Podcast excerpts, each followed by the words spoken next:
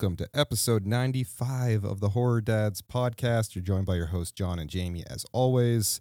And today we are going to talk about social media horror, internet horror. What's up, Jamie? What's up, man? Yeah, there's a lot of uh, social media horror just in the past, what, five years? Dude.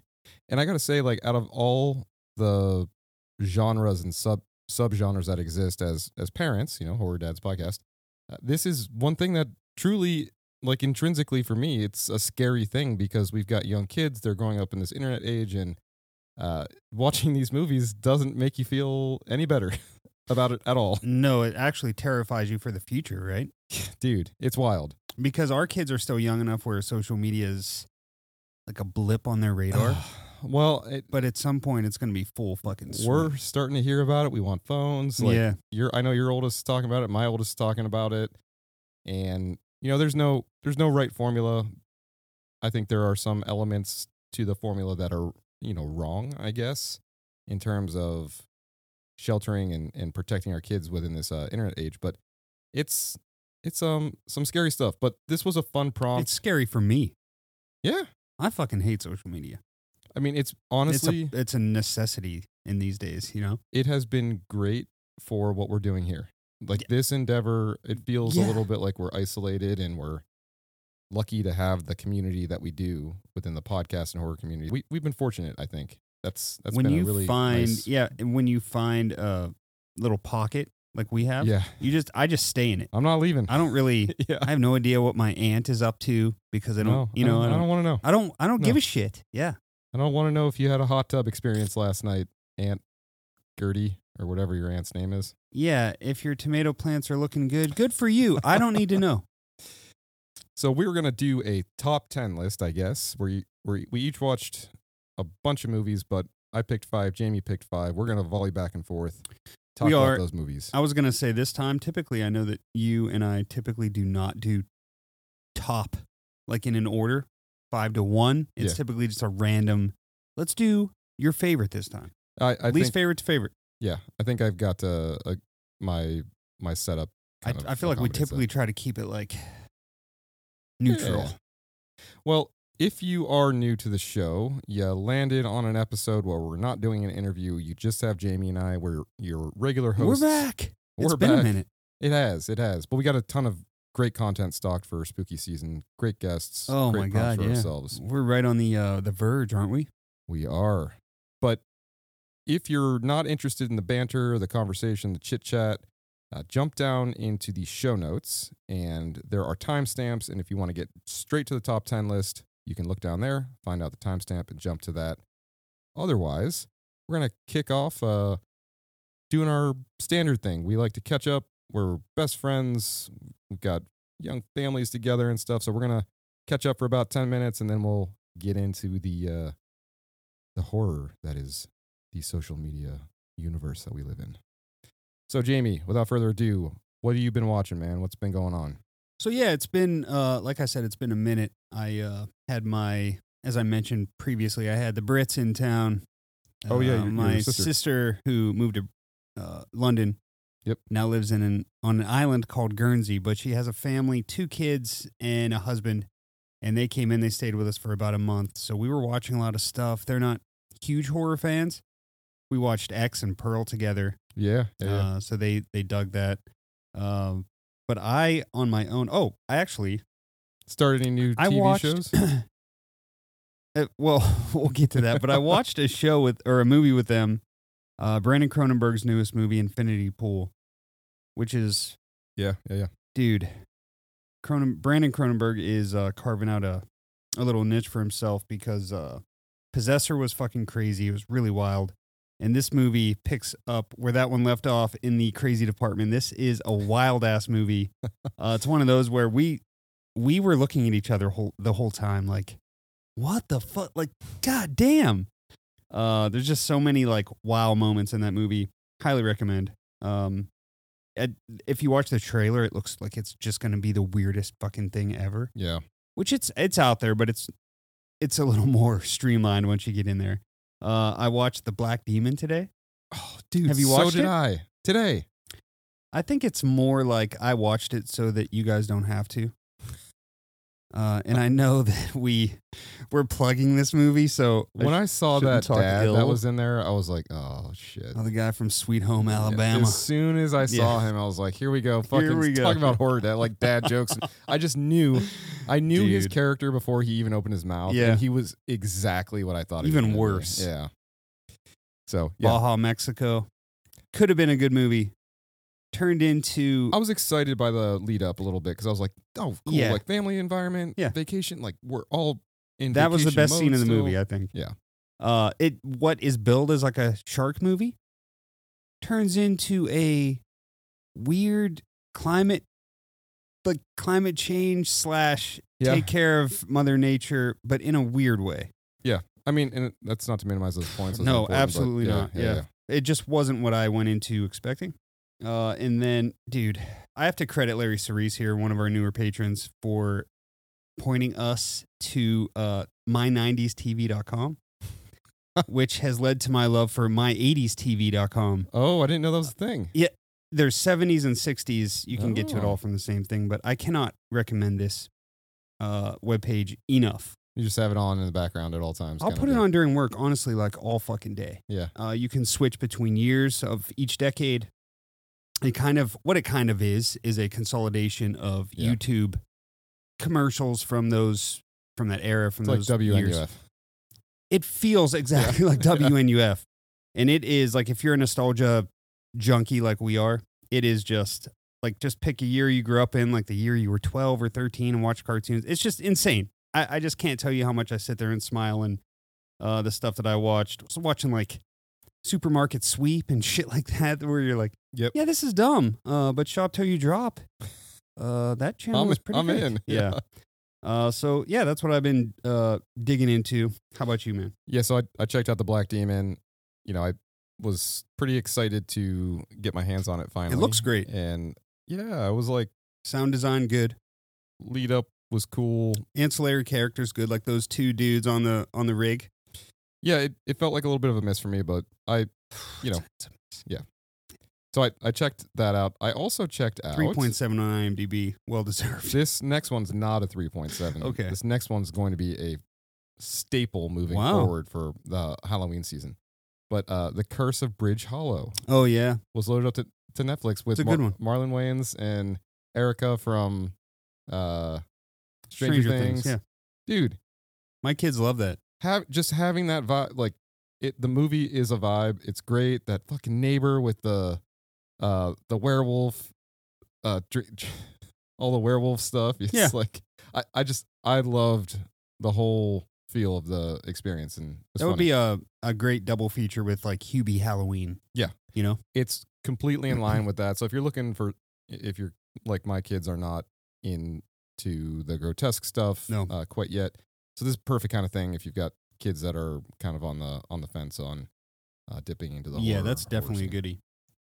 Uh, so I enjoyed that, and I also just watched through the Scream TV series in again, and uh, we feel like maybe you should too because the uh, we're gonna have a guest on from that show. We're not gonna say who, Yeah, we'll keep it a surprise. Yeah.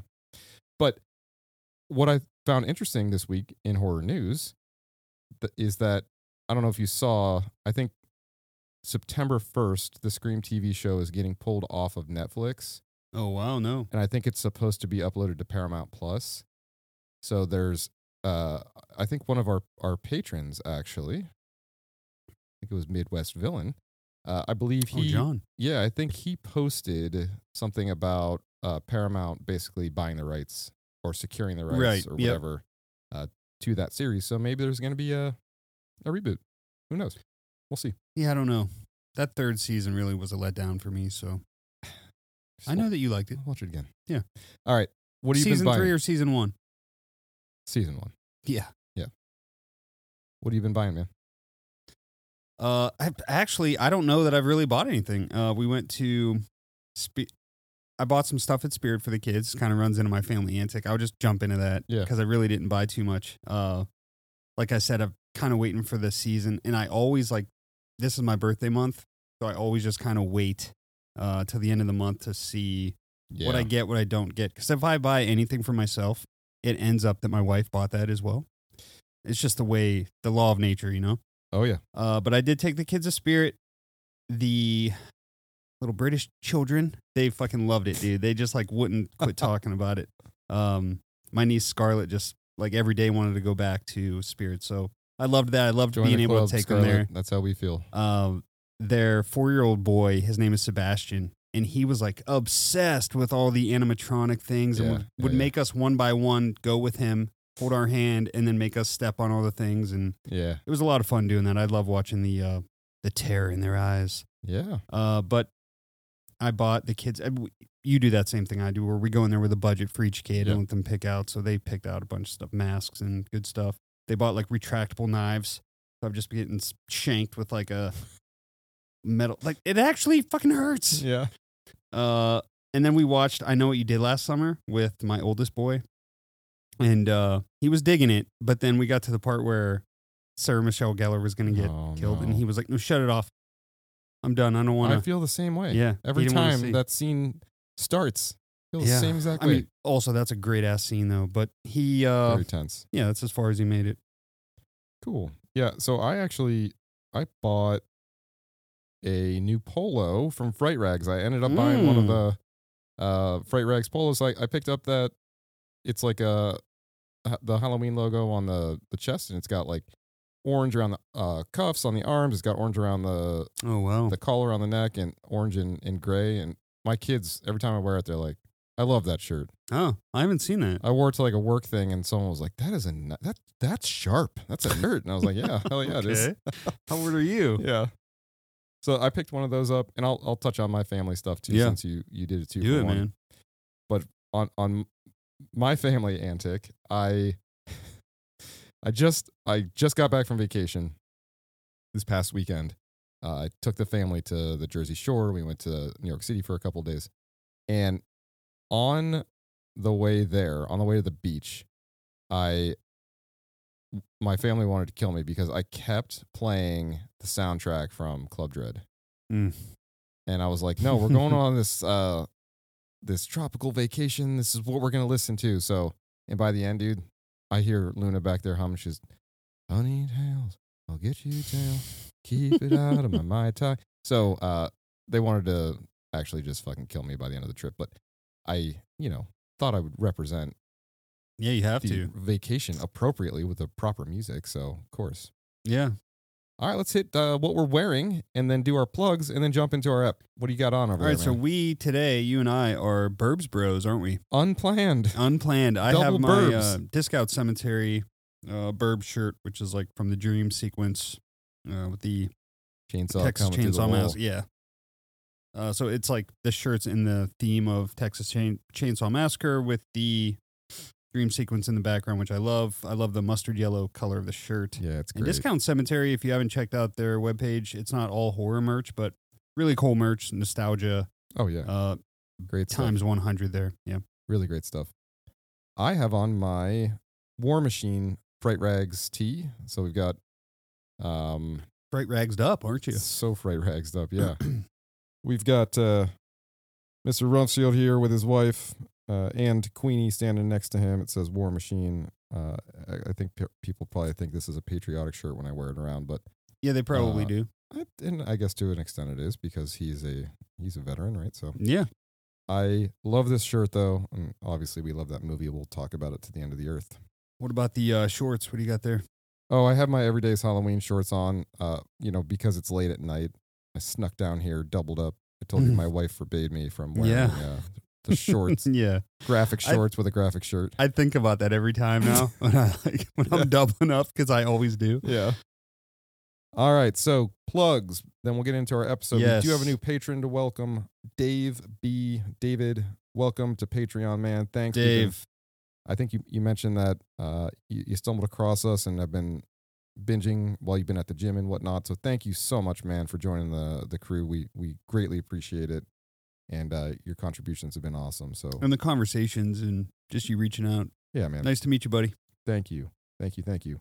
You too can become a patron. Uh, head over to patreon.com slash horror dads. And I believe on Spotify now, you can join Patreon. Uh, they just did a quick uh, collaboration update. So if you want to join through there, you can. You have a $5 tier and a $10 tier. So check out uh, bonus episodes and whatnot. Big backlog on there. So if you're all caught up and you want some more, you can get it over there. You can follow us on social media on social media everywhere at Horror Dads. Instagram is our primary channel though, so you can hit us up there. We do have a website where you can pick up some merch, horrordads.com.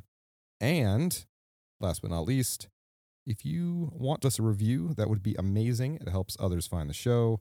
Five stars goes a super long way, makes us feel good. We greatly appreciate it. So, with that, Jamie, you want to get at it? You want to get into it? Added as a friend? Denied. Rejected. I reject your requests.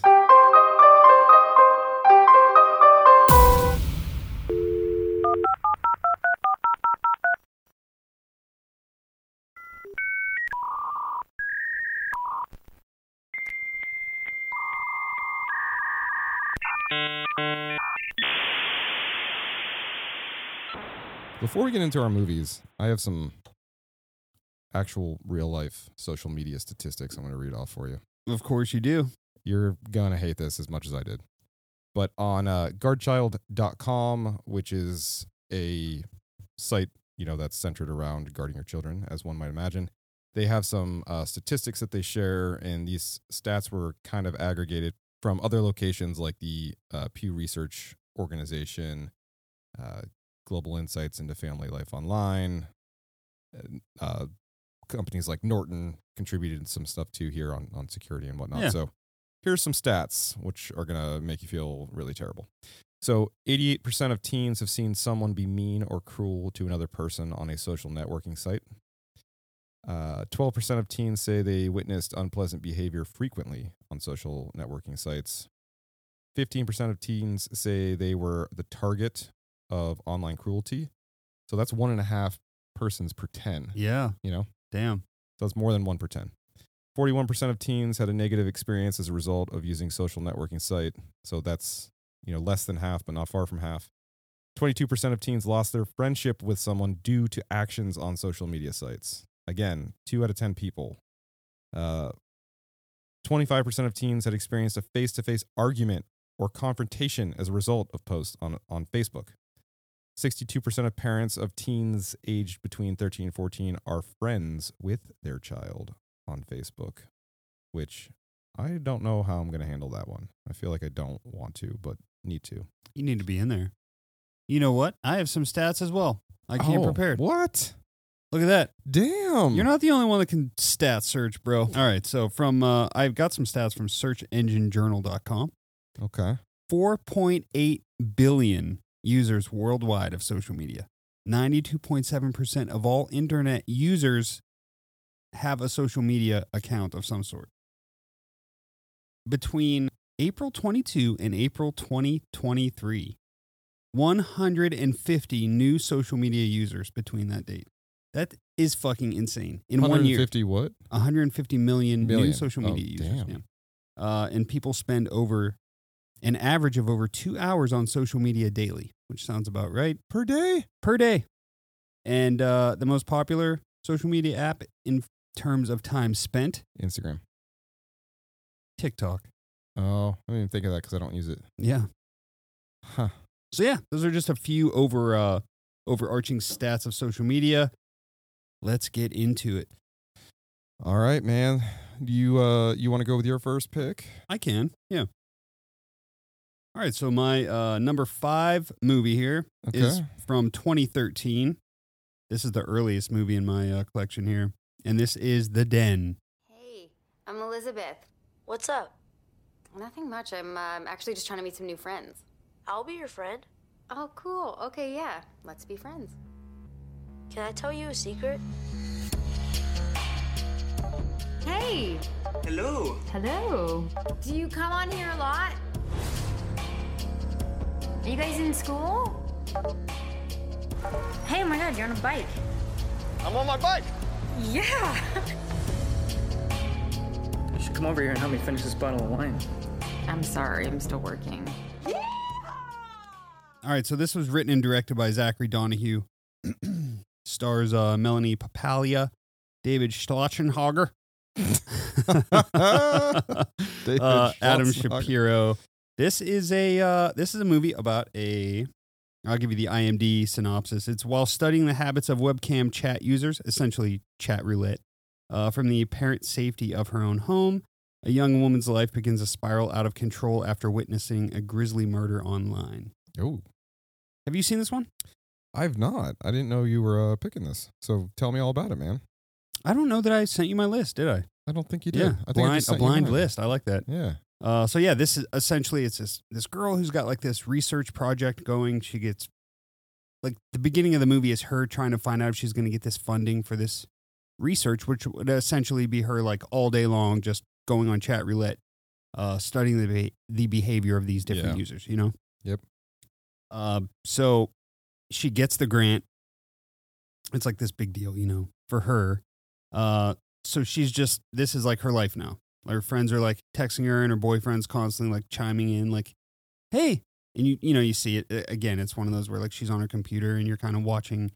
Uh, so he'll chime in and like pop in, and like, "Hey, how's it going?" And she's like, "Well, I'm just still working on this," you know. And she's just going through the gamut of these chat roulette deals. It's like you got to have a guy naked, you have people hanging out partying, and Oh uh, it's just everything in there Yeah. but she comes across this one where it's like this dude is murdering somebody.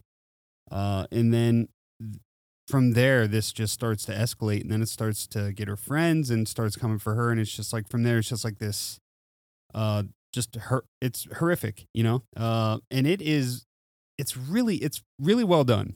Um, I'm actually a big fan of this movie. It's the last one on my list, but I think the reason it's the bottom of my list is just because it's like, it kind of is what it is Yeah. there's not too much as far as commentary. But yeah, this is a fun one. And again, it, it is kind of scary. The dude wears a mask, the killer. I'm not going to spoil the end, but Is the is the uh is there a who done it and everyone's collectively like, "Oh, this shit's happening." I don't want to. I guess what I'm asking is does everyone believe her and everyone knows there's a problem or is she trying to convince everyone that there's a problem? Well, yeah, that's what it is. It's one of those where like she's telling people that, you know, there's this killer. I feel like that's a big theme in these movies Yeah. particularly, which is Right. why I asked the question. Yeah. Yeah, yeah, yeah. But then shit starts to go down and you can't help but Yeah. believe it, you know. Yeah. But it's it's kind of like she's just on the outside looking in, you know, watching this shit happen. Yeah. Cuz they know that she's watching. It's kind of like, "Oh, you like to watch? I'll give you something to watch." Well, this this is kind of like a virtual, virtually based, like a Rear Window almost, right? So it's like, hey, I witnessed Exactly. something that, Which is a theme, honestly, it's a theme with all these movies pretty much. yeah, yeah, yeah. But yeah, that's a you that's a great point. The rear window. I didn't even think of that because you're kind of looking in all these different windows into people's lives, you know, Yeah. and you're you're getting this glimpse fun, sad, mysterious, and that's scary Rear Window, otherwise. right? Yeah, Because he's exactly. going up and down every every floor. Yeah, there's a woman sees- dancing. yeah, There's a, yeah, the whole emotional gamut. someone kissing their cat. I mean, it's just like you run every different scenario. Um, I but think, this is, I, dude, the Den is 100 percent worth watching. It was streaming on some. It's it's free on something, and it's uh, yeah, it's just like you know, it's well done. I honestly, I feel like all these movies, all these social media movies, are really well acted. I don't know how they get these like realistic performances out of all these actors. I know. I I feel the same, and I you actually would think that honestly, you would think it would be harder to act natural rather than act like an actor sometimes. You know, it's it's like uh, those interview sections in like Blair Witch. yeah yeah Sometimes, like in Hell House, yeah. I was You uh, know that's I was fake. fishing and I and I I come around the bridge. It's like that that but guy. those guys were great. Like Yeah. Blair Witch, great. Hell House, which I love Hell House. I'm not talking shit on the movie, but the interview portions, Yeah, you know could it's fake. Yeah, you can tell Like, that's. oh, this certainly is not real Yeah. because that, yeah. Yeah. But this, really well done. Uh, I'm excited to see what your number five is. All right, man. My number five is a movie from 2002, actually, called Fear.com.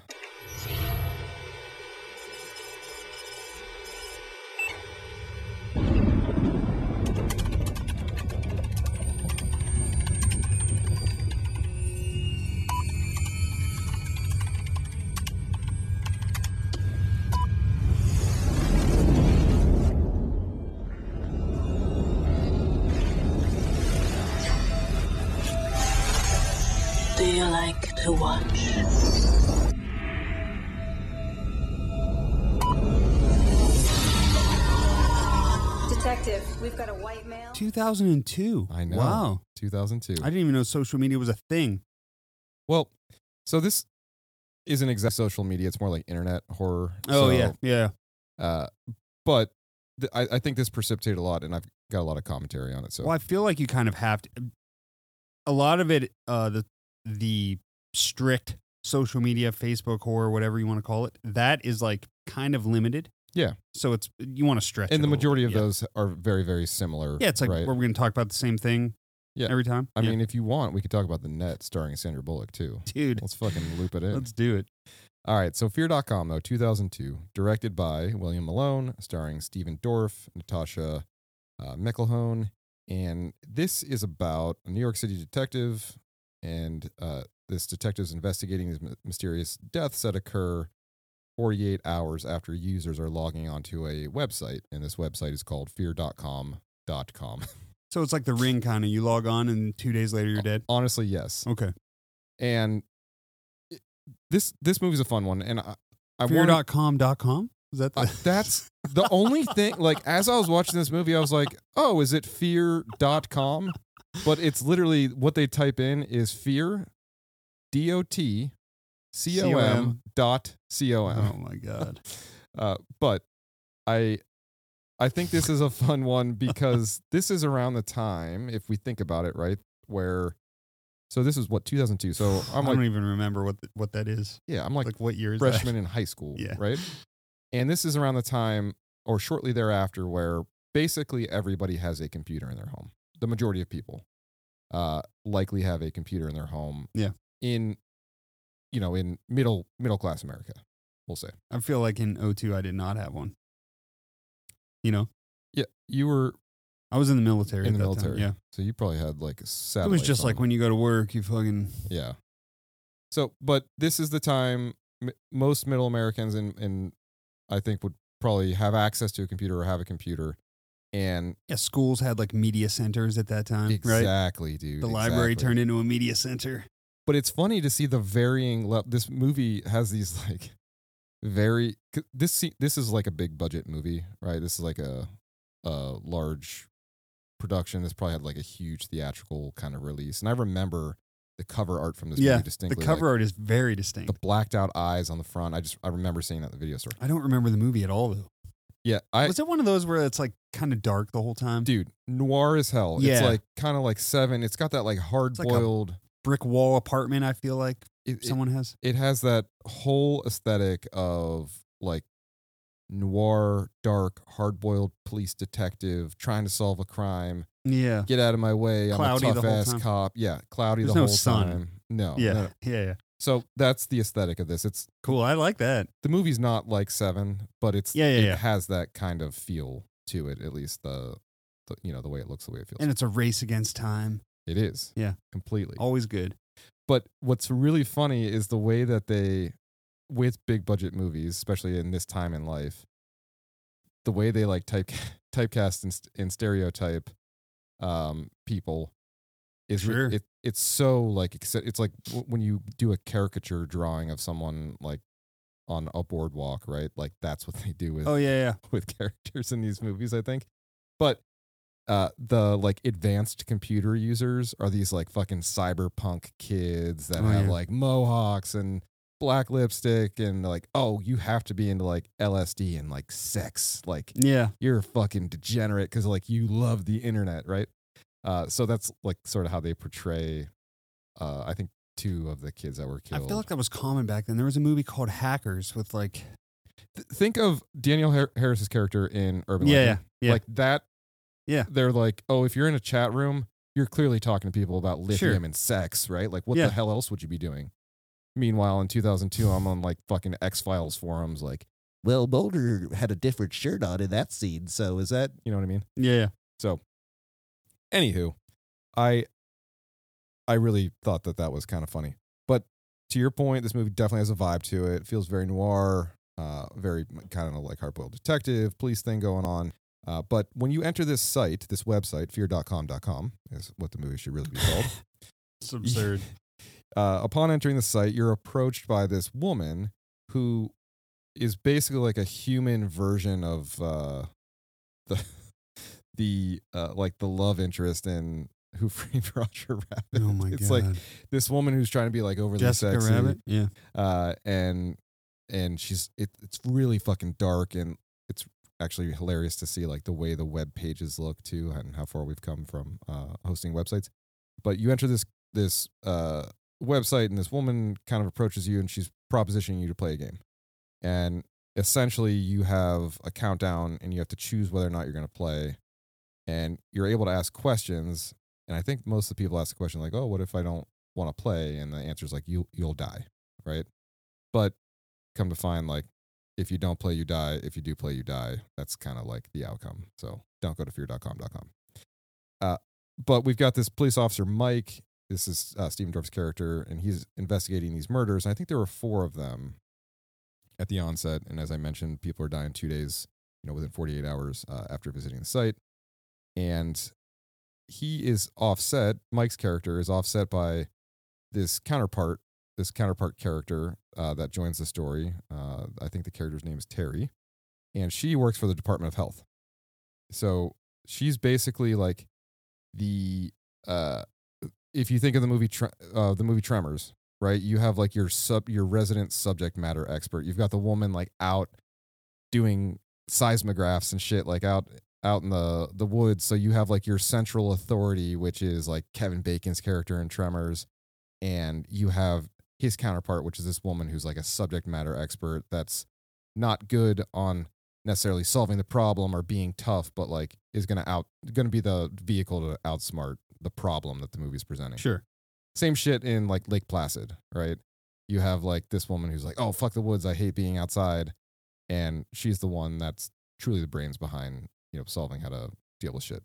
So that's Terry's character in this and uh, it's cool because you get some vulnerability in that sort of character, but you also get some really cool like pizzazz and confidence and whatnot.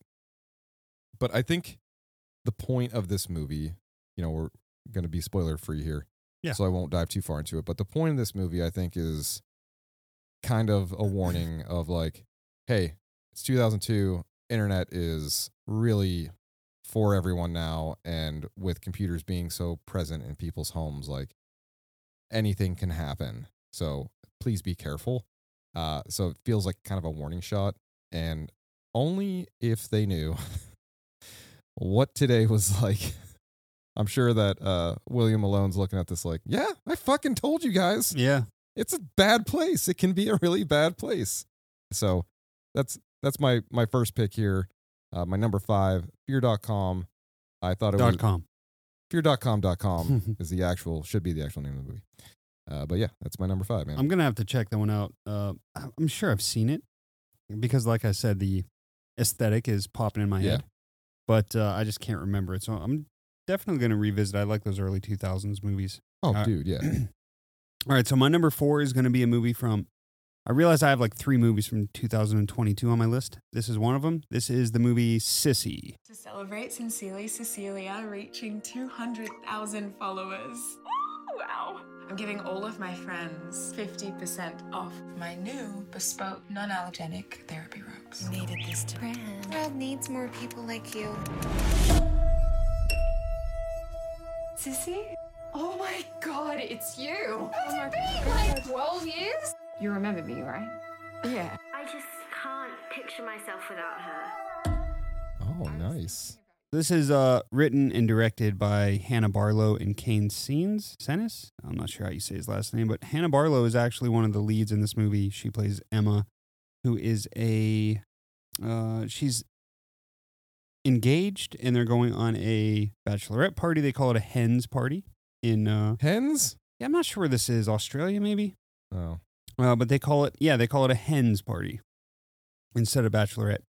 Uh, so our main character, Cecilia, Sissy, uh, is a social media influencer who is like, she's not a psychologist and she's not a psychiatrist, but she encourages her followers to love themselves and have a positive outlook on life. yeah. Uh, so she's like a, yeah, yeah, like like a life coach presence. exactly, Yeah, yeah, but with no credentials. Yeah. Um, she is also dealing with like insecurity and loneliness herself. You know, yeah, uh, like the beginning, it opens up with her talking to her followers. She seems like a super sweet girl, like in this nice environment. And then she shuts the camera off, and then it's like it kind of pans around her empty apartment that's messy, and like she's eating pizza from the fridge by herself. You know, it's just like, which isn't necessarily sad. It's just like not what she's representing. You can tell that like Yeah. it's just different that's a huge theme in these movies. because it should be. Yeah. Uh, because we all you're enamored by what you s- like. My kids, for instance, they watch these YouTubers, they see this stuff going on. I have to constantly remind them like this is fake, and they're Yeah. like, no, it's real. Like th- he's a real guy. This is YouTube. I'm like, but it's not. It's not real. Like you're being presented with an The image, best, yeah. with something that is just not real. Yeah. their life is not like this, um, and that's what they show in this. Which I this movie, it's like it's kind of a hard watch, but I really, it's a really good one. This is a, I highly recommend this. You've seen this? I, I feel like you have. I I've I've had this movie on. I've not actually like sat and watched it. I mean, it's not really our type of movie. I almost shut it off, honestly, the first time I watched it at the beginning, uh, because it's like you're at this bachelorette party, it's all these women, and it's just you know, it's like this isn't really my my thing. Yeah, And so she gets invited to this bachelorette party, the hen party, at this amazing house in the country, like this. Just it's definitely Australia because they hit a kangaroo on the drive. Um, Oh. So they get there, they're like, it's amazing, but it turns out that uh, Cecilia is now encountered by this old childhood friend. Uh, so her and Emma went to school back in the day, elementary school. She runs into Emma at the grocery store, like seemed like a drugstore, like CVS or something. And Emma is like, "Well, I'm engaged. I'm having this hens party. You should come." And Cecilia, you can tell, is kind of a loner at this point. yeah, Uh, they're kind of alluding to a rough childhood, you know, yep. uh, maybe mental health issues. So she gets invited to this party. She goes, which I would never go to this. Like you, Dude, you not- haven't seen this girl in ten years. She's inviting you to this party. So on her trip there, she realizes that the the uh, maid of honor who's throwing this whole shindig, who rented this big house and is there waiting on everybody, is this girl that she had an encounter with back in the day, who was her bully uh, but was also really good friends with Emma. And there was an encounter that I'm not going to get into. I don't want to spoil anything, but they had a kind of an altercation. And so when Alex finds out that she's there, she fucking flips and she like encounters Emma. Like, why would you invite her? Like, you know what she did to me. And so Cecilia's like watching this unfold and she's uber uncomfortable, you know? And uh, so Just then trying to have a hens party, mate. yeah. know? So they have like it's all women on this trip, and then uh, one uh, one dude. His name is Jamie. For some reason, everyone in movies named Jamie are the worst fucking characters, and it's like gives me a complex. Uh, but so like they have these events planned. They they have dinner the one night, and then Alex starts encounter like going after uh, Sissy, and it's just like everyone starts to kind of turn on her and then she can feel it and she goes she's crying and emma's trying to console her. Well she wakes up the next day and they have this like map drawn because they had already left. They're like we'll let you sleep in. We drew you a map how to get to us. So she like goes out in the woods and meets them. This is where shit starts to go down. Um again i don't want to spoil i won't spoil the ending but she starts to kind of off everybody off everybody because I don't wanna as spoil anything, as but she gets bullied uh, by each person or feels threatened in any way, it starts off as like an accident, maybe, and then it kind of turns into death, killing. And she, it's always like very, it's not black and white. It's not like she wanted to kill them or meant to kill them. It's like it just kind of happens. And then she's always like, well, you know, I didn't mean to. Like, it, you- just like, uh, uh, and so you always like, there's this whole feeling the whole movie, like you kind of feel bad for her, uh, because the other people are like, you hate them. It's like, well, these you don't really know who to like in this fucking movie. but you're following like your natural allegiance is toward the person that you feel that like's you being wronged. come in with, yeah, and she her perception and i think that's the the point of this film yeah, which is that one's percent like w- one's own personal brand or however they present themselves to the world can have multiple interpretations and social media like magnifies this by 700 times right it's just, just, a like thousand, yeah, it's an exponential thing and a zillion more eyes are on you than would have been before. Yeah. A zillion more opinions now formulate, right? Yep. So one's perception of whatever they think is happening socially, it it's going to vary from person to person. So clearly, this she's she's got some fucking issues. Clearly, she's running around killing people. But I think the point of this movie is, you know, that that perception uh, is is a unique thing that's going to develop from from person to person, and that's that's her perception. So that is a theme. Also, piggybacking off that is the theme that other people's interpretations or judgments influence other people's judgments. So, for instance, yeah, on the trip, that's a scary fucking thing. it is. So, for instance, on the trip there, the people that she had just met, the friends, they love her. They're like vibing with her, and then Alex gets into their head, and they start like turning on her. Right? There's a scene where like the Jamie dude is like, "You are canceled," and he's like snapping and shit, and she sees it and hears it, so she's like, "Oh fuck." They don't know she's around, you know. Uh, so it's just like all these different things where like they're being influenced by outside sources to feel a certain way, and then that's influencing her to feel a certain fucking way. That's crazy. It's crazy too. Like we're so guilty of that too. Just yeah, like I mean everybody as is pe- like, human nature. Yeah, But just think about it. Like if if an organization reaches out reaches out to you and you're like, oh, this sounds like a scam, and then you look it up and you're like, oh, they have uh they have two hundred thousand followers on Instagram. Must be. then it seems legit. Yeah, Like what a crock of shit. funny you use that number because that's the exact number of followers that Sissy has, and everybody is like impressed until Alex starts like talking shit. They start like saying like, "Well, you're not a real psychologist. What if like one of these people kills themselves because you won't answer your your message from your inbox?" And starts making her feel a certain way. You Oh, know? shit. Yeah, it's a pretty heavy movie. It is. It's heavy, but it's also kind of light. Yeah. it's hard to explain, uh, but it's worth a watch. Again, this is a movie. Give it a little bit longer than you might think because you might go into it thinking it's not your vibe. But by the end, you'll be like, all right, I'm glad I watched that. Yeah. Cool. And it's, dude, the effects, like, it's all practical. And it is really, like, there's some really gory parts. And again, like, I had watched a movie previous to this with CGI. And uh, it's so obvious when you get good practical effects, you know? Yeah. Again, they're good. It, it's not like, uh, it's not like over the top ridiculous. Like there's, it's, it's really worth watching, um, just for that alone, honestly. Cool. Very cool. So that was Sissy from 2022. All right. So my number four is I'm going to go with the 2020 film Host. Hey. Hi, guys. Hey, guys. Caroline. Hi, Teddy. Let's do a shot after us. Hey, everyone, get in. Three, two, one. Ooh, good one. Yeah, so this was directed by Rob Savage, starring Haley Bishop, Jemma Moore, Emma Louise Webb. And this is about six friends that are all collectively together on a Zoom during uh, COVID lockdown. And they hire a medium to hold a seance. Uh, but as this uh, seance unfolds, they get far more than they anticipated. Uh, and shit really just starts to spiral and, and, and go wrong for them. Is this one Australian as well? Uh, I, I.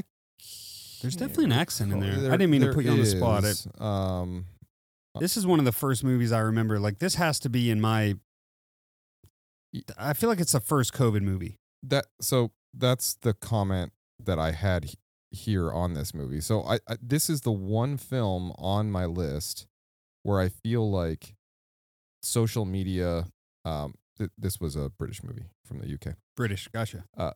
This is the one movie on my list which is interesting because typically like the internet is the bad guy on all the other stuff Yeah. or the the vehicle to make the bad Sure. the bad message circulate right whereas here that's really not the case it's sort of kind of like a lifeline Yeah, yeah. uh, and it was for all of us. This this was like the first movie that came out, and I remember being so excited that something new was coming out during uh, the COVID year when we were all locked down, yes. social distancing. No one knew what the hell was going on. No, no, all productions were being uh, stopped for the Yep. most part. And I remember uh, pausing and having a conversation with my wife, thinking, uh, I, you know, one day we're gonna be watching. You're gonna be watching these shitty reality TV shows, and they're gonna be uh, people walking around in masks and stuff. And I, I remember thinking to myself that COVID has not yet made its way into pop culture because the nature of COVID is not allowing production to happen for the most part, Sure. right? So you're not going to Target and seeing a billboard with someone wearing a mask on it. And, Yeah. And, and that's this was the first thing that was created where I was like, oh, this is going to acknowledge COVID world. Yep. And So- we were all it, that was a new lifestyle for all of us, right? Like going to the bar Oh, was yeah. no longer a thing. It was let's do a Thursday night hangout with seven of our friends and drink beers together. Yeah. So this represented that. and that's that's what I I found kind of funny because they nominate in this movie they nominate someone for each of their meetings to like basically organize an activity. To host it, yeah. Yeah, and we were all doing something like that during We this were, time. So yeah. this was like really really relatable. And a lot of these movies probably because of my general aversion to social media and in, in life, a lot of these movies on this list for me have characters that are unrelatable. Yeah. Um To- totally. yeah, but I thought this movie did a good job of making you, you know, they they do that here and they create like quote unquote villains or villainous people or people in this movie that it's like, eh, I'm not jiving with that person. But for the most part, like I feel like these characters are, are much more approachable and relatable uh, than most of the other movies that that are Yeah, I totally list. agree. But this movie I thought was a, a, a true lifeline for us during COVID area era. It was, you know, it was neat to see that they were able to pull off production uh, effectively by working remote. I mean, it's a Zoom. It's a Yeah. Zoom movie. Yeah. Yeah. But Which uh, is amazing. I I think that it's cool to see. So th- let's t- talk about like the séance though Sure. uh, for a moment. So the the selection, I think it was Jemma, uh, who makes the the choice to bring a medium on for her for her hosting, and she kind of engages in this like fake story that she sort of makes up. She invents a story about a kid that had hanged himself Oh yeah. almost like playing a prank. Brings this medium in, and the medium, I think she's Irish. I think we were watching this the other night. She's Yeah. her dialect is very specific. This is what threw me off. It was a different dialect. yeah. Um, and the medium, I think, is is like a great fucking presence in this movie, man. Like she's she's the kind of person where like you'll go into like an apothecary and it's like you probably have potions in your Yeah, house. yeah, yeah. Yeah. Like you fucking totally. know how to like you can Mushroom caps in a jar, like behind her back. Yeah. black cat in her purse. Like her presence is it's really cool the way that they pull this off. Sprinkling cinnamon on you. And with limited fucking production, it's legitimately just someone talking on a Zoom meeting. Yeah. Like they're able to pull it. So like the casting Again, the it, acting, right? crushed Like, it, dude. Yeah. Crushed it. And wasn't it uh, not to interject here, but isn't this the one where like they never met each other? It was all they only met Yeah. on Zoom, and That For- probably for added to the- the For realism. the medium. Yeah. Yeah, yeah.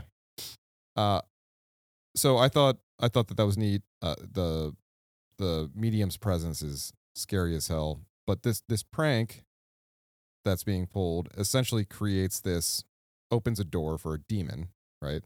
Uh, to cross over into the the world that they're all kind of in. And I I I was trying to find a point to all these movies, which is like I, there doesn't have to be a point to anything. You can just like something just to Yeah. fucking like it. But because of the seriousness of this prompt, I was grasping to find some sort of like point to assign to to each of these movies. I guess for this one, I don't I don't know if there truly is one. Um, sometimes it can just be entertainment, John. yeah, and that's I was like really scratching my fucking head, like, oh, I gotta think of something smart here. What's the point? Yeah. and I don't know if there is one. Uh, so please let us know your Don't do seances, your right? thoughts. Maybe it's that, or maybe Yeah. you don't fucking make up stories about kids hanging themselves. Honestly, I think it's just entertaining. Yeah. Entertainment. It's good. It's like we're all trapped in COVID. Let's get some levity Dude, here. It- Not that it's funny by any means, but but after that happens, the demon world, world comes in. There are some legitimately scary scenes. they're really, dude, really, there really are. This lends itself to that, like, hey, I think there's someone. yeah, I thought you were alone in your apartment. what's, uh, what's like, well, who's making a drink back there? and It's if like, you know, if you think of that, like legitimately think of that for one second, being on a call with someone and be, I, I just got a little fucking at the mere thought of that. yeah. so there are some legit uh, scary scenes. They do a great job of building tension through this movie. really good. Yeah. acting's you know top notch and it's it's cool to see how there's kind of like a devolution in each person's specific environment and that is what it felt like to live through those early months of covid too it was like you're in this specific kind of spiral Yeah. uh, so this movie came out was a lifeline for us I thought it was really well done, really well acted. I think that this movie would not exist had it not been for another one that's going to be on my list. Uh, I won't mention that one just uh, just yet, but they pulled this off. They crushed the shit out of it, and I think this movie's great. Uh, Rob Savage also did Dash Cam, which is another great Yep. social horror, uh, social media horror, and then he did The Boogeyman, which I haven't seen yet, but Yeah, we have not. Rob yet. Savage is great. Uh, I've heard a couple interviews with him, and so yeah, Host is great, man. That's a good one. Macho Man's younger brother, Yeah, Rob. Rob. Uh, all right. So my number three already. Damn, this is number two of my 2022 movies. Uh, this is Influencer. Oh, nice. Traveling is all about experiencing new things. You're in one of the most beautiful places in the world. What could possibly be wrong with that? My boyfriend and I planned this trip together. And at the last minute, he bailed. You can come crash with me. I'll show you. I couldn't put you Hey, out. it's gonna be fine. Change of plans. I made a new friend. Looks like I'll be staying here. All right, for a so while. I'm a big fan of this movie. I thought this was really well done. Um, I love these movies where what's that movie, The Empty Man, where you don't get the opening credits until like Oh, yeah, yeah. 20 minutes in. Yeah. This does that. So Yeah. like I think I I like paused it at the credits. I think it's like just after 23 minutes we get the opening credits, which you're like, wait, what? Yeah. What do you mean? Uh, so you have this whole like open with a influencer named Madison who is in Thailand and she's just like living it up, but she's by herself. She's lonely. Uh, her boyfriend who kind of helps her, helped build her brand. He's back at home. Uh, so she is, uh, again, just kind of hanging out by herself. And He's a she, doucher too, right? Isn't he? The boyfriend. you think so at first. Yeah. Um, so she is just kind of hanging out at the bar by herself. There's like a weird dude that's, you know, trying to talk to her. And uh, she meets this girl who has a birthmark on her face. Very, very pretty. Uh, very nice girl. Kind of invites her to hang out with her. She knows she's alone. And, um, well, then at this point, when Madison is Madison is supposed to return home, but she finds out that her passport is missing. Her room gets broken into uh, mysteriously, right? The room gets broken into after meeting this girl. Her passport is stolen, ID is stolen, so she can't fly home. Well, this girl, her name is CW, and she invites Madison to come and stay with her. Hey, why don't you stay with me while your passport's being, you know, you get the temporary passport, you can leave. Well, it's Well- like it's hard for me to do a synopsis on this without spoiling, so I know how to approach it. Uh, but we get it. There's this whole thing now where I'm just gonna skip ahead to after opening credits. Uh, Madison goes missing. Her boyfriend Ryan, I believe his name is, comes to meet up with her where she's staying. She stays everywhere for free, right? These influencers, like, which I can't even wrap my head around this influencer lifestyle, and that's kind Dude. of the whole point of this movie is like you have these people that project this image again back to our previous point where it's like their life is fucking magnificent. Like this is the best life i've ever seen. They're just like they're in front of this waterfall. They're drinking this drink. They're fucking eating this steak what you don't know is they're sitting there taking these pictures by themselves or That scene missing people and feeling sad and early on in this movie where she like trying, I think she's in front of a pool or something and she's trying to get the right shot and Yep. her face as the photos occurring versus uh compared to in between shots and she's like getting so frustrated and Yep. stuff and it just that we talk about you know proving points through these these films that 1 million percent is i think the point of this movie which is it's not what it looks like nope ever and you you have this physical representation and manifestation of that by her counterpart character with a birthmark on her face Sure. which is like people treat her like shit because she's got a birthmark on her face uh which you know, is obviously wrong and Yeah. and it's things aren't always what they appear to be. Yeah. Yeah. So then this whole story unravels where Ryan is trying to find where Madison is, and I, this movie gets pretty wild. Um, I so I watched it for a second time. Um, again, first time watching movies, you're always like, I think I watched it outside while I was grilling and shit, so I missed some stuff. But Yeah. really enjoyed it this second watch. Again, it's kind of uncomfortable. You don't like some of the people, CW especially. Uh, it's like, I mean, to the to the level of hate. Like you hate this person Yeah. when you're watching it, Yeah, yeah. as you should. Uh, but this is a movie again. It just kind of points at like, don't take everything you see on the internet at face value, especially these influencers, the YouTubers. Like, take it as entertainment. Don't try to take like model your life after it because it's just not something You're never modeling find after. it. Yeah, Yeah. exactly. Yeah, th- this was a good one. I I, wa- I checked this one out too in preparation for this prompt. Um, I, I figured it would be on one of our lists. So yeah, Yeah, I mean, uh, it. The thing is, is like, I do not like this world of influencers, YouTube. I hate it all. Like, yeah, I watch horror YouTubers. I love that, but like all this lifestyle shit, you know, when they're trying to sell you stuff and Yeah. skin toners and stuff. Like, like back to Sissy, that's what she does. Uh, but it's just like it's not my world at all. So to come into that and kind of see how they portray it, like they're not glamorizing it, they're kind of giving you the other side of it. I like that. it it uh, reinforces for you why you don't want to live there. Exactly, and like why I don't like watching it because it's just like, Yeah. you know, No, I I, I, I, like totally it. watching these the horror influencers that are like going through spirit. Yeah. Give me that. I'll take that. Well, just wait till you get hired. At Spirit. Yeah, Ins- influence influencer. also, they're the favorite. nicest when you go in there, right? Oh, dude. Hey, welcome to Spirit. being an influencer at Spirit is just being an employee. like you just work there. People fucking love it's like working at Disney. People love the brand so much that Yeah, they're yeah. like, I'll I'll do this for free. Yeah. Yeah. All it. Good pick, man. That's a good one. That was Influencer. I uh, recommend everybody check that one out. All right. I'm going to a 2017 film called Tragedy Girls. Sometimes I just feel like nothing I do matters. Like I'm not special.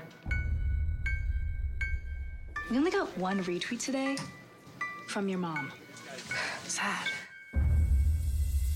We were just wondering if maybe you could give our blog a shout out.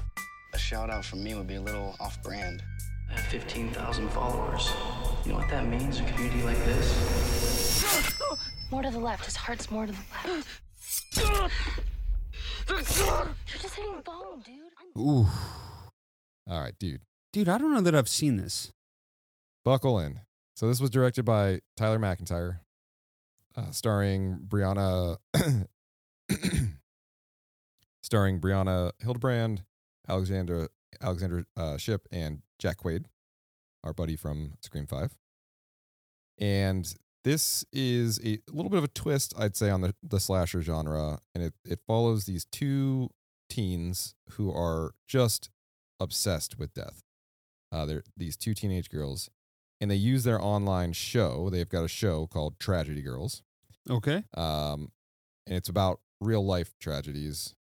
And they use this show to kind of like create, stir some shit up in their like little small Midwest town. And uh, what they're trying to do is to cement their own legacy as modern horror legends uh, in the process. So, what this movie is incredibly fun. This is a really fun experience. It was not at all what I thought I was going to receive, and it's it's basically a love story between a friendship love story between two friends uh, that really love each other, but what they love more than anything else is death. like that, that is their love language is death. Like they love horror movies or No, like serial killers. Yes. Okay. Actual death. To the point that these two friends are looking to emulate murder to the point where they find, track down, and identify a serial killer and then kidnap him to learn from him. Oh, and wow. they keep him captive and they want to learn from him. Now, all of, all of what I'm describing to you sounds like Dude. skeezy and gross and fucked up. Skeezy as fuck. But think think along the lines of like Tucker and Dale versus Evil because that's what? like how comedic that is and how fun that movie is Yeah. and how nothing's so that's the pulse, the vibe, and the aesthetic here uh, of all of this, and it's it's just as much comedy as it is horror. Never expected that. I was reading the synopsis. And This I, I jumped in, and it was one of those deals where I was like, I didn't think I was going to have this much fun. And I ended up having a fucking blast.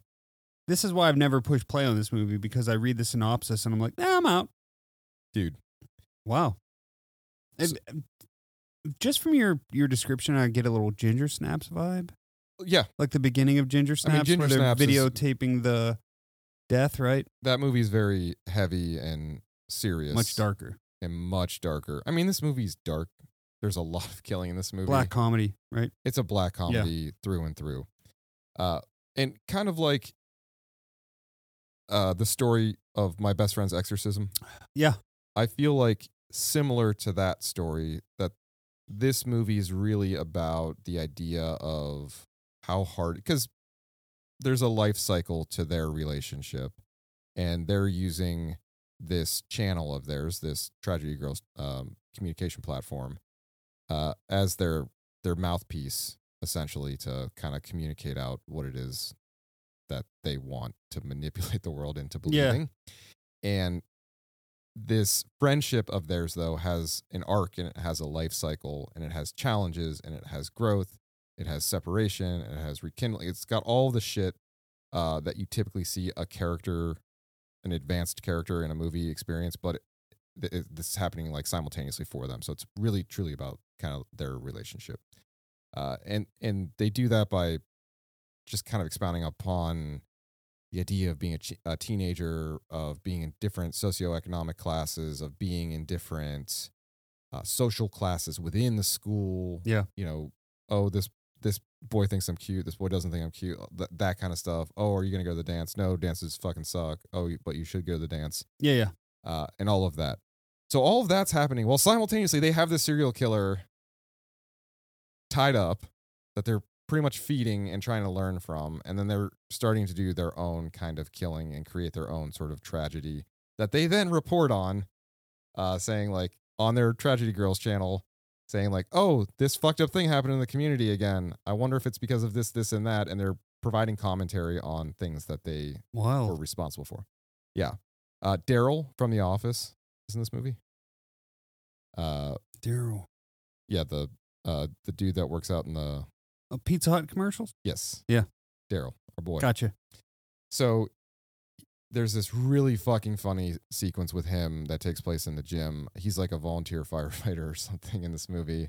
He's hilarious. And d- I, I honestly haven't laughed. I, I was laughing my ass off Wow. as this scene uh, unfolded, and all of this tragedy and death s- continues to happen throughout the course of.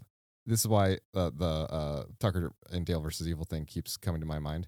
All this stuff keeps happening, and they want to be basically suspects for this, and they want to be recognized for the terror that they're creating, and they keep like chalking the deaths up to like accidents and stuff like that, Oh, and they're getting pissed because they're like, so it's like this the is our so it's like the inverse of Tucker and Dale. yeah, yes, Yeah. Yes. Uh, e- exactly.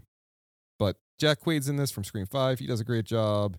Uh, and this was really a refreshing. It was a fun movie, and Richie from Scream Five. Yep. Nice. and he's it- he's funny.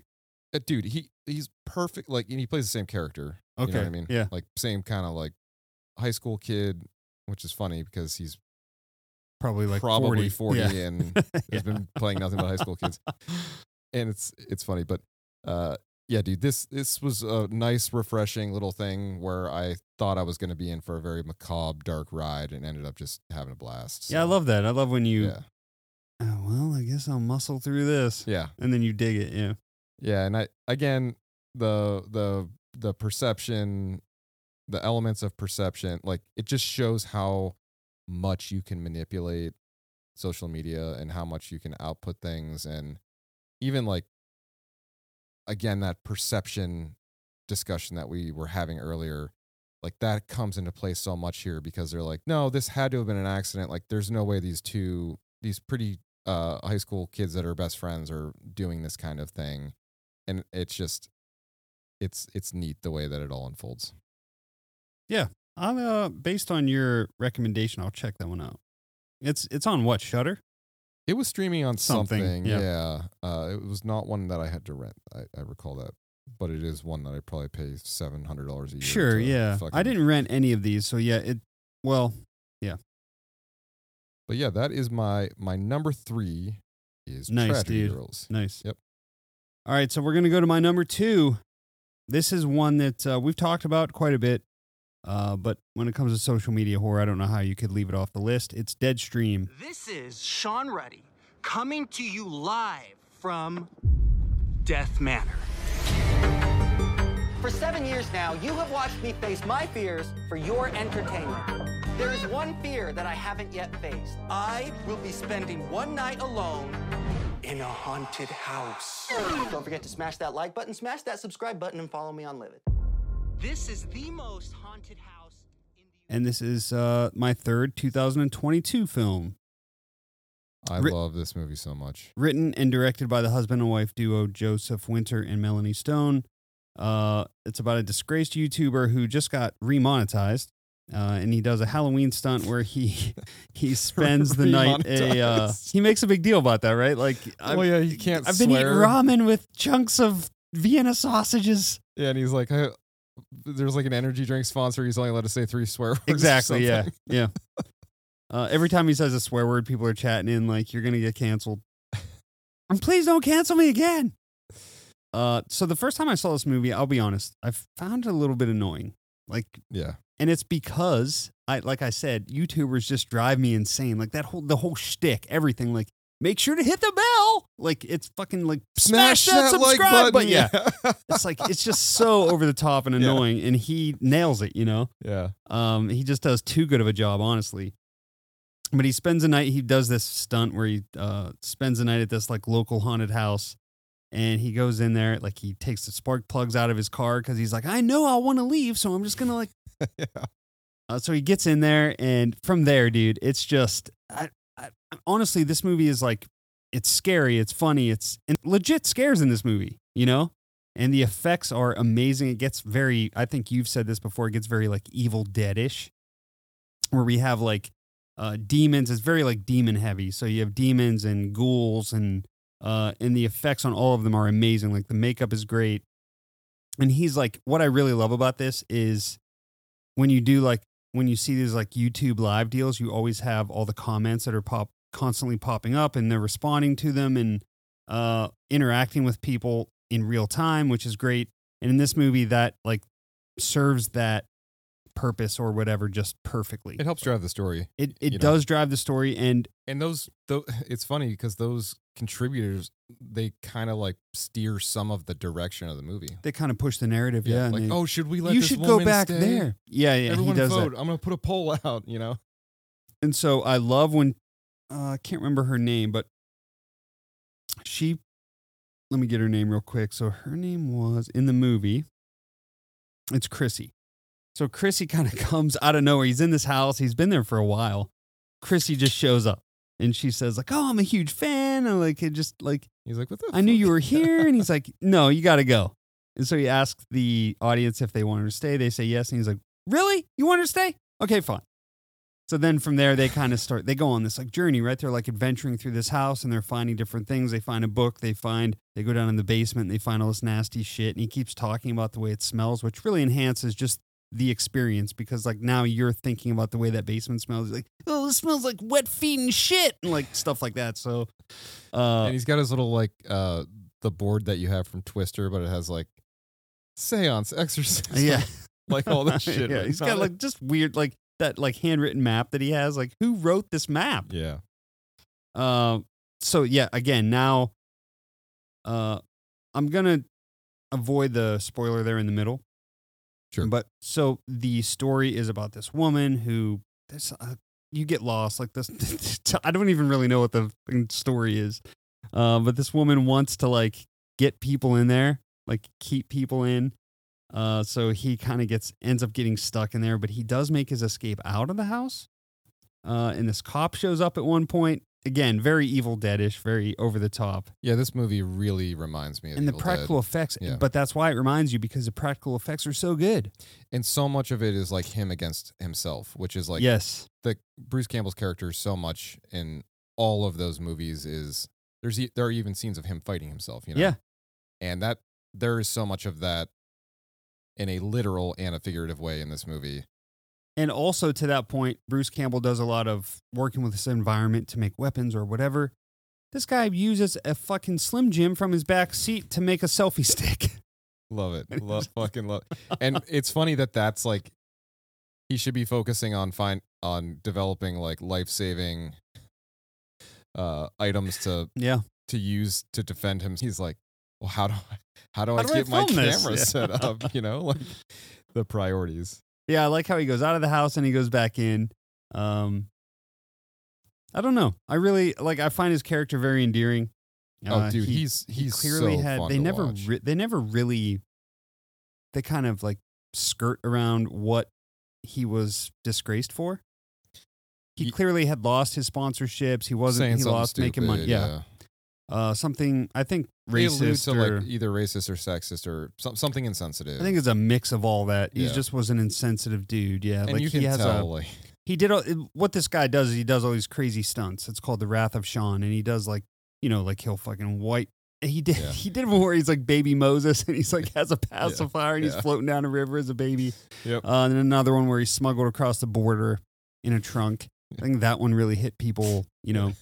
Yeah. Um. So yeah, this movie's fucking. It's really good. Um. Like I said, the first watch I found him to be annoying, but I really found him. This was my second watch through, and I I was laughing really hard. So Yeah, I love the device. I know we, we talked about it already, but the internet component to this again really helps drive the story and it is involved in even making decisions and and introducing characters and whatnot. So I, I love how it's used for that. I like how they even give us little videos of people send him videos Yeah. that they film. Like, hey, uh, Sean, there's this book that you you destroyed this yeah, yeah, yeah, this yeah, yeah. talisman that now like you're fucked. Yeah. So you get a Yeah. lot of those little like interjections of videos from audience, which I really loved. I love that. Yep. So yeah, that's Deadstream from 2022. That's my number two pick, and uh, you guys should check that one out. Oh, That is on Shudder. absolutely. Yeah. That's a Shudder original, I believe. And again, if you find him to be annoying, just know that he's supposed to be. Yeah. He's supposed to be an annoying YouTuber uh, that is very like a mixed bag. Some people love him, some people hate him, but they all love to watch him go through this shit. Yeah, if there's a bully in a movie that it's like I just want to fucking punch that guy in the face, or they're that's because they're doing a good job acting. Exactly. Yep. Yeah. You know, he crushes it in this. And Chrissy's great. She's a great character. Yep. Oh yeah. All right, man. I am going to the film Shook from 2021. Don't!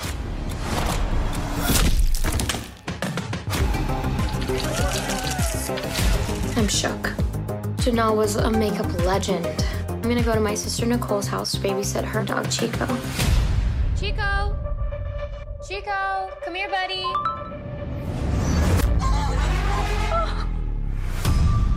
You get out the house. What the hell? What the fuck is this movie? You, you and I have seen this. In fact, Shook. when I was researching in preparation, I was like, oh, I watched this movie with Jamie. So this was directed by Jennifer Harrington, uh, starring Daisy Tudor, Emily Goss, and Nicola Posener. And this is about a an influenced social media presence. Uh, her name is Mia. She's a kind of a star. She becomes the target of an online terror campaign, and she has to solve uh, kind of like a series of like different games uh, to prevent people that she cares about from getting killed off. And you're trying to Mm. determine if this is real or not real. She's in like a condo or something. Yeah. Yeah. Like So a duplex. Yeah. yeah, and and right from the rip, I remember I, I remember being so excited when this movie came out. I had really been looking forward to it because there was some uh, some decent I don't want to say hype, but we we knew it was coming. Yeah. So I was really excited when this had initially come out. You know, we had we had host come to us the year prior. This was still during that period of starvation where it was like, hey, we would like more horror films, but we're still in lockdown in a lot of areas and Oh yeah. uh, not making a ton of movies. So uh, I remember being really excited for this to come out, and I didn't know how they were going to tackle things because, much like with Host, they acknowledged that COVID was a thing, and I didn't know if they were going to work that into the story at all here, which they which they did not. Uh, but this this movie feels almost like an episode of Black Mirror. So you've got this truly ugly side of things. It's that concept from the movie Influencer, which is you've got these uh, these influencers that are supposed to live these lavish, exciting, fun, wonderful looking lives that are incredibly exciting, but really you peek behind the curtain it's like, oh my God, you're a sad, desolate, unhappy human being that is just miserable with your life. So the very beginning, the opening sequence, I fucking love how they uh kick things off. It's it looks like this huge red carpet event. All these lights are around, uh, cameras flashing, uh, beautiful women standing in front of like a backdrop posing, uh, making you know different different movements, taking all these different pictures, and come to find they're in this broke ass alleyway or parking lot, which is completely fucking desolate, and the only thing happening there is like these four people taking pictures in front of this this thing. Uh, like they just like popped up shop. There were four of them. They're like, oh, let's make this look and feel like a red carpet event. And really, they're in this like kind of like gross parking lot next to this gross bathroom. So uh, one of the characters gets done, you know, doing her photo shoot. She's like, hey, I got to run to the bathroom. She's got her little dog with her, so she goes in the bathroom.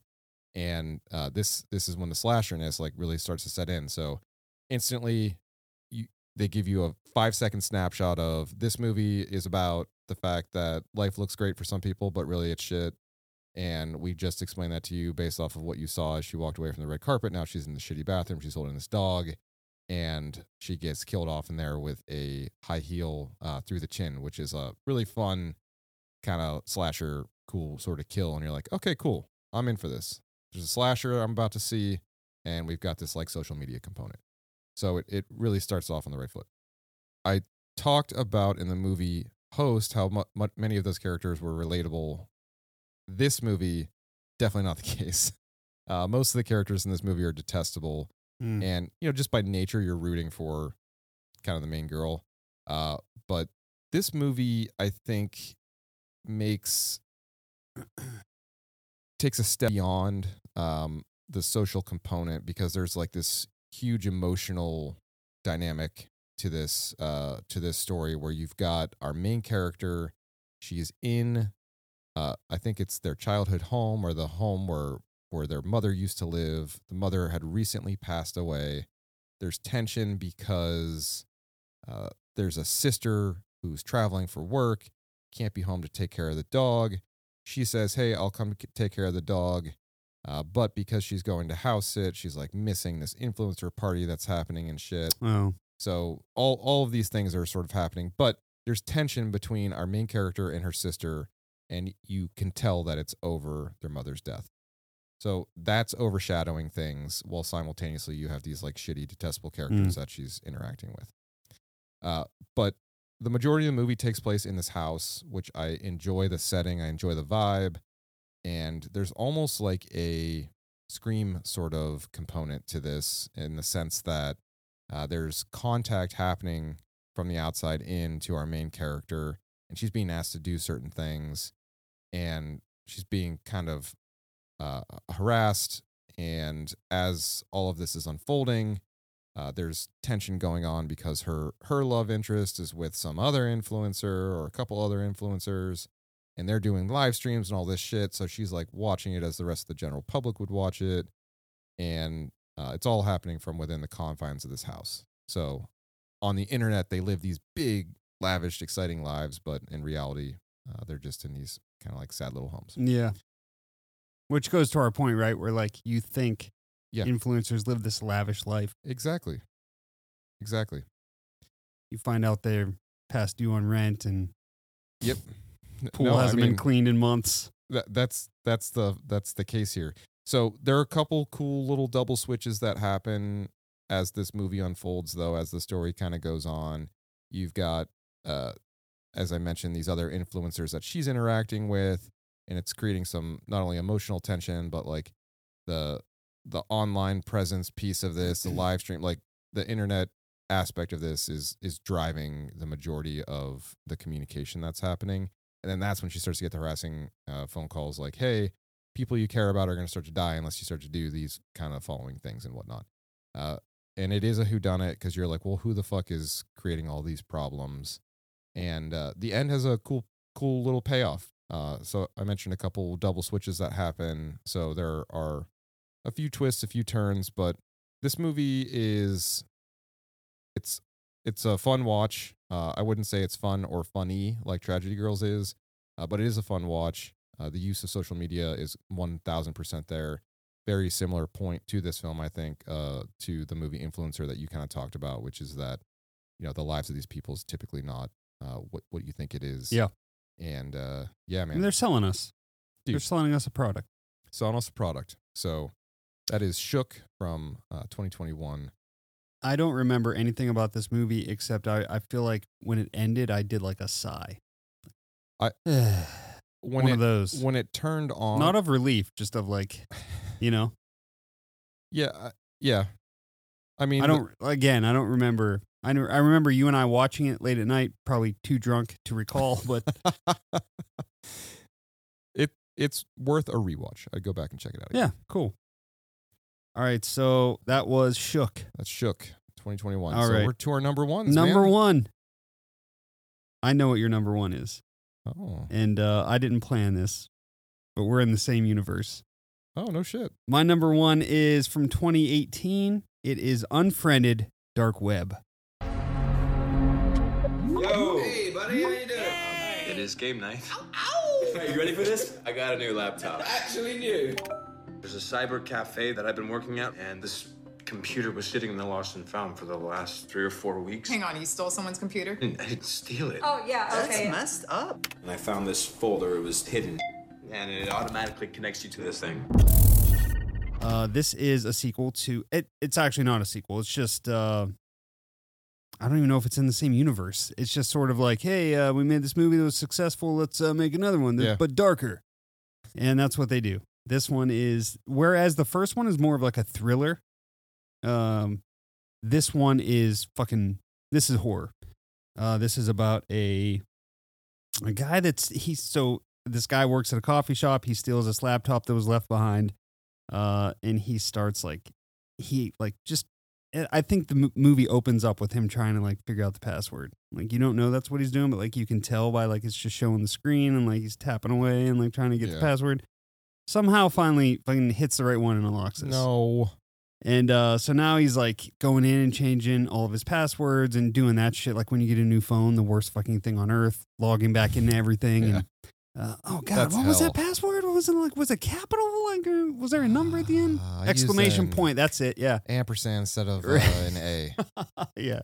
So we have all that going on, and then meanwhile he pops into his uh pops into like his friend Zoom meeting that he has. Yeah. Like they all do a like- like we were talking about earlier. Like with our friends, we did this. They have like a weekly Zoom meeting with him and his like five friends. So he gets in there, and meanwhile he's doing all of his shit on his new computer, and they're like, "Hey, you got a new computer? Cool." And he's like, "Yeah." Um, as he's doing this, he starts getting messages from somebody like, "Hey, that's my computer." And he's like, oh, I don't know what you mean, you know, doing that shit. So shit starts to escalate here. Like now they're like, no, this is now he starts getting messages from like other people, like, hey, you're gonna send me the shit and we'll send you money. And they now they pay him a lot of money. He's like, well, wait a second. Uh, let me give you my routing number. This is when shit starts to go down. A, a large sum of money gets transferred to his account. He starts finding shit now in this computer that's hidden. He has a buddy who's like a tech genius who gives him like hints on how to uncover like these masked messages.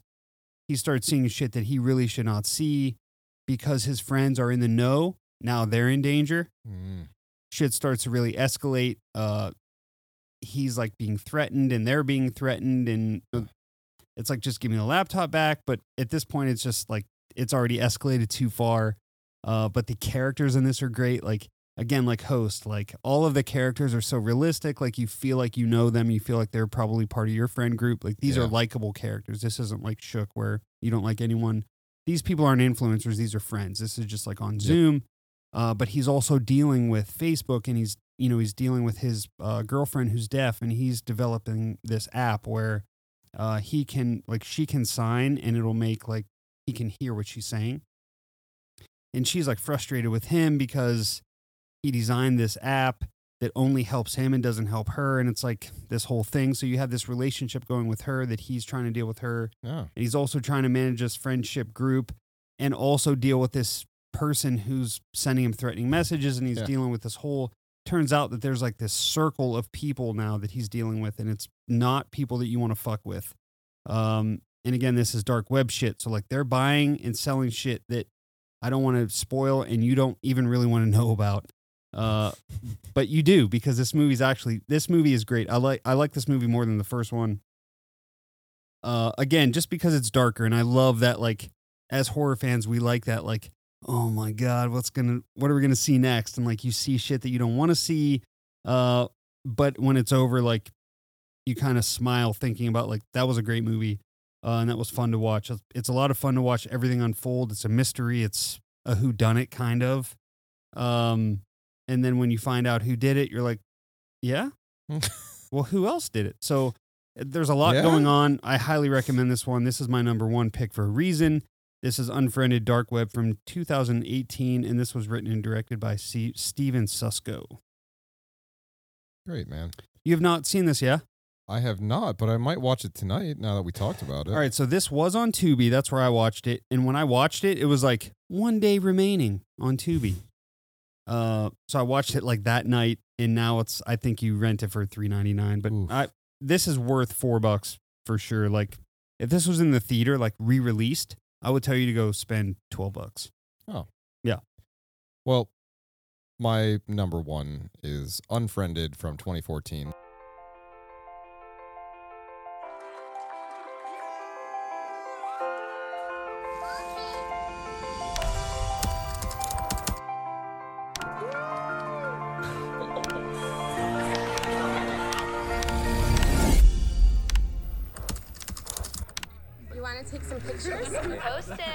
I need another drink.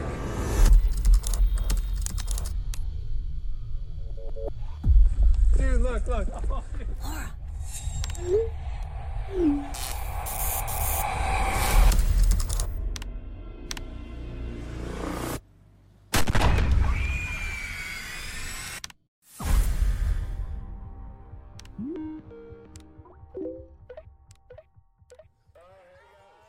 So there was a four year gap between those two. Yeah.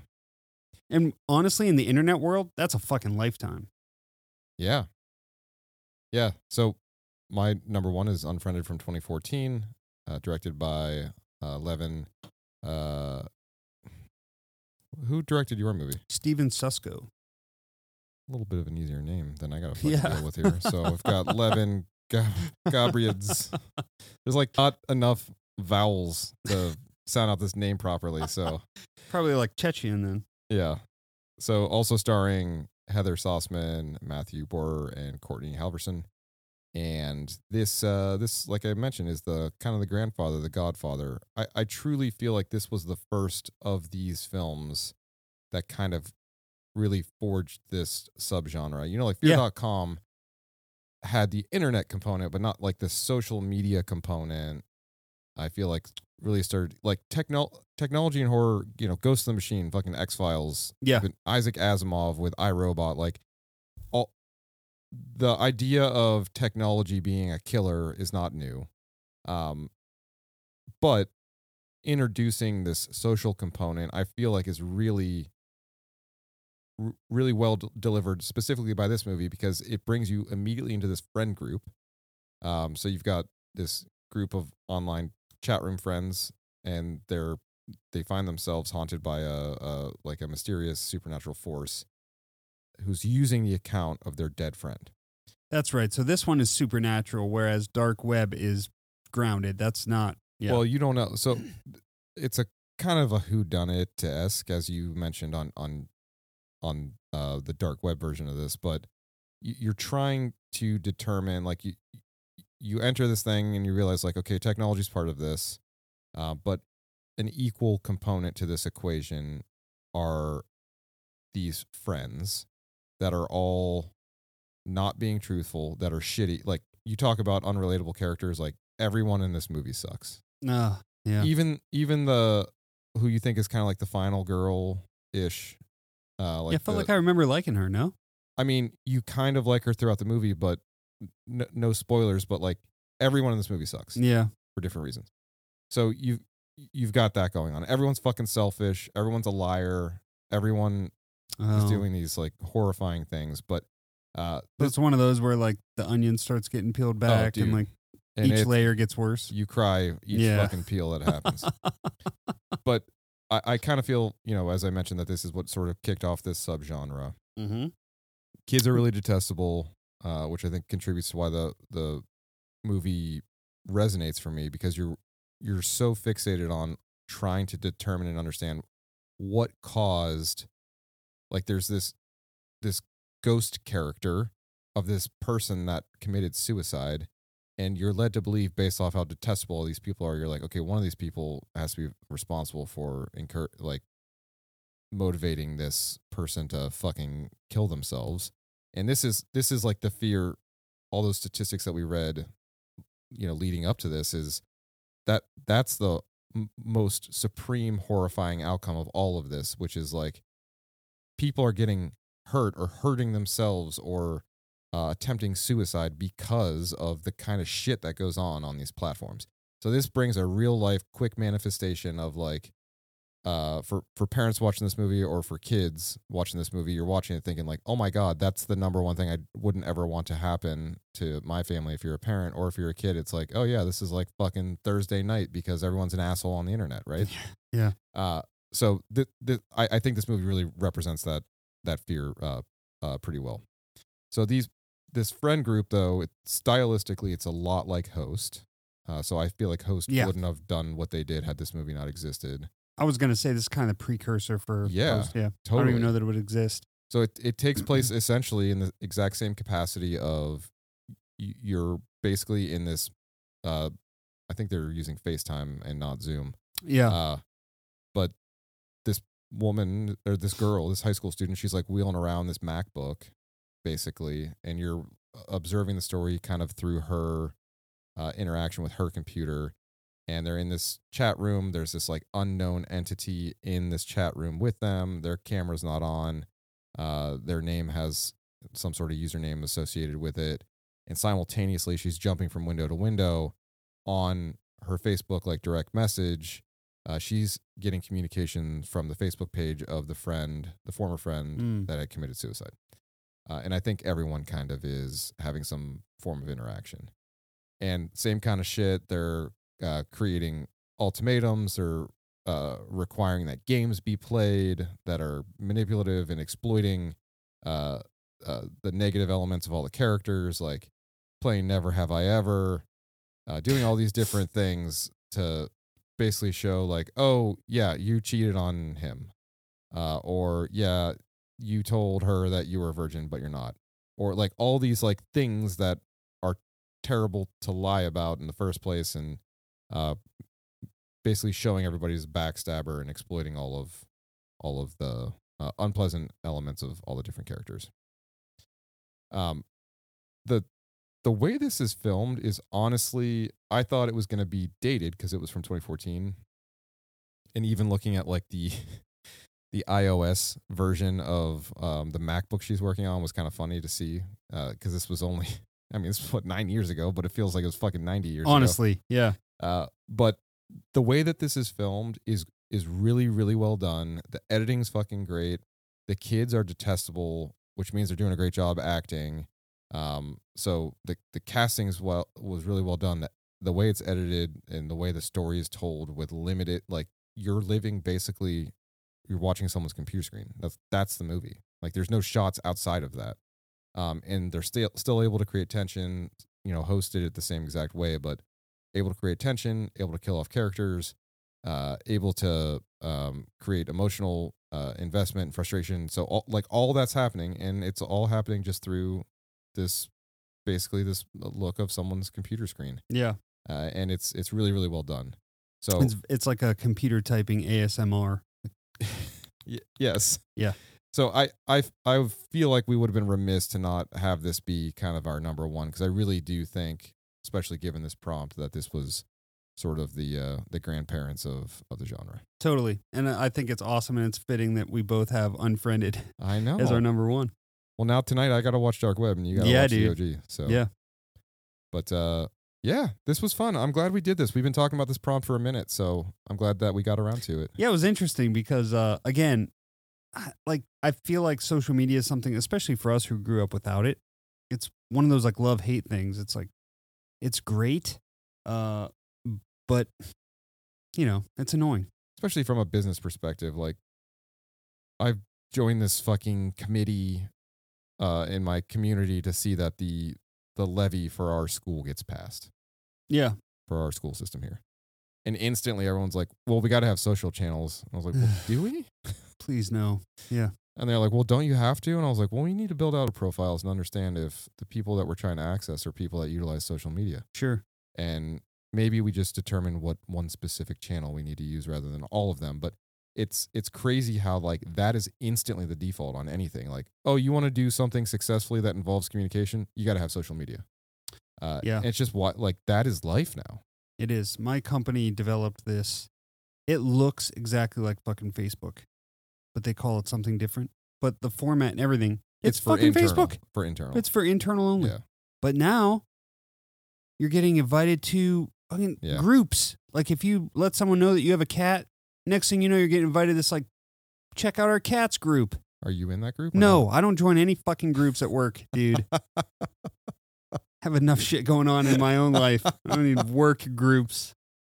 All right if everyone can get uh seven to ten pictures of their cat by wednesday um we'll go ahead and uh, check the box here on this and and get this rolling Yeah. All right. Well, let us know what you guys think. You know, drop some comments, uh, reach out to us on social media. Oh shit! Wait, I have one last thing I wanted to mention. I have this musical project with uh, our mutual musical friend Oh, Mike yeah. Mike Kennyhurst, who also uh, is your musical partner. He and uh, our other buddy Kevin Esposito have this. Uh, mu- I, I want to say band, but it's not. You know, it's a musical. It's like project. a synth Yeah. emo rock pop project called uh, Motor Cobra, and our EP drops September first. So that'll be next Friday. So I just wanted to put that guys put that on your guys' radar. And you know what? We're gonna leave you with a track from that EP. And if you want to listen to more, follow Motor Cobra on social media Yeah, there you go. It's gonna be horrific. and don't get unfriended. Thanks for hanging with us, guys. Love you guys.